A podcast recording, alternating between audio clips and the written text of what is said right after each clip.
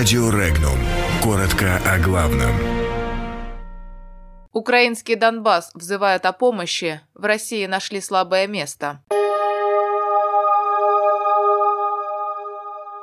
Украинский Донбасс умоляет Киев спасти от катастрофы. Набиулина назвала слабое место российской экономики. В России доля убыточных организаций достигла почти 36%.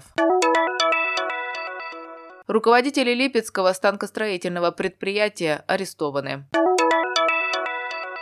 Мэш не планирует вводить в детских садах.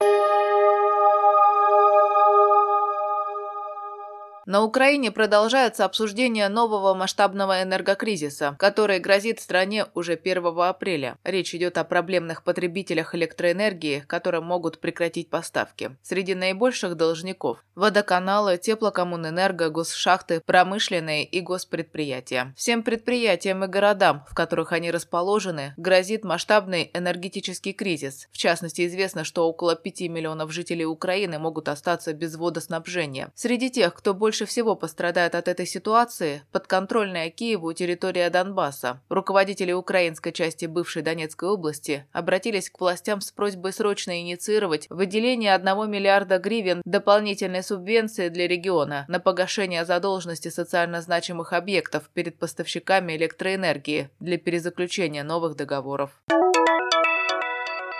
Слабым местом российской экономики является отсутствие внутренних источников длинных денег, заявила глава Банка России Эльвира Набиулина. Она отметила, что финансовая стабильность российской экономики обеспечивается бюджетным правилом в совокупности с мерами денежно-кредитной политики и сказала, что удалось достичь снижения зависимости валютного курса от нефтяных цен. Однако на колебании рублевого курса теперь сильно сказывается роль поведения нерезидентов. Эта зависимость не безобидна, добавила Набиулина.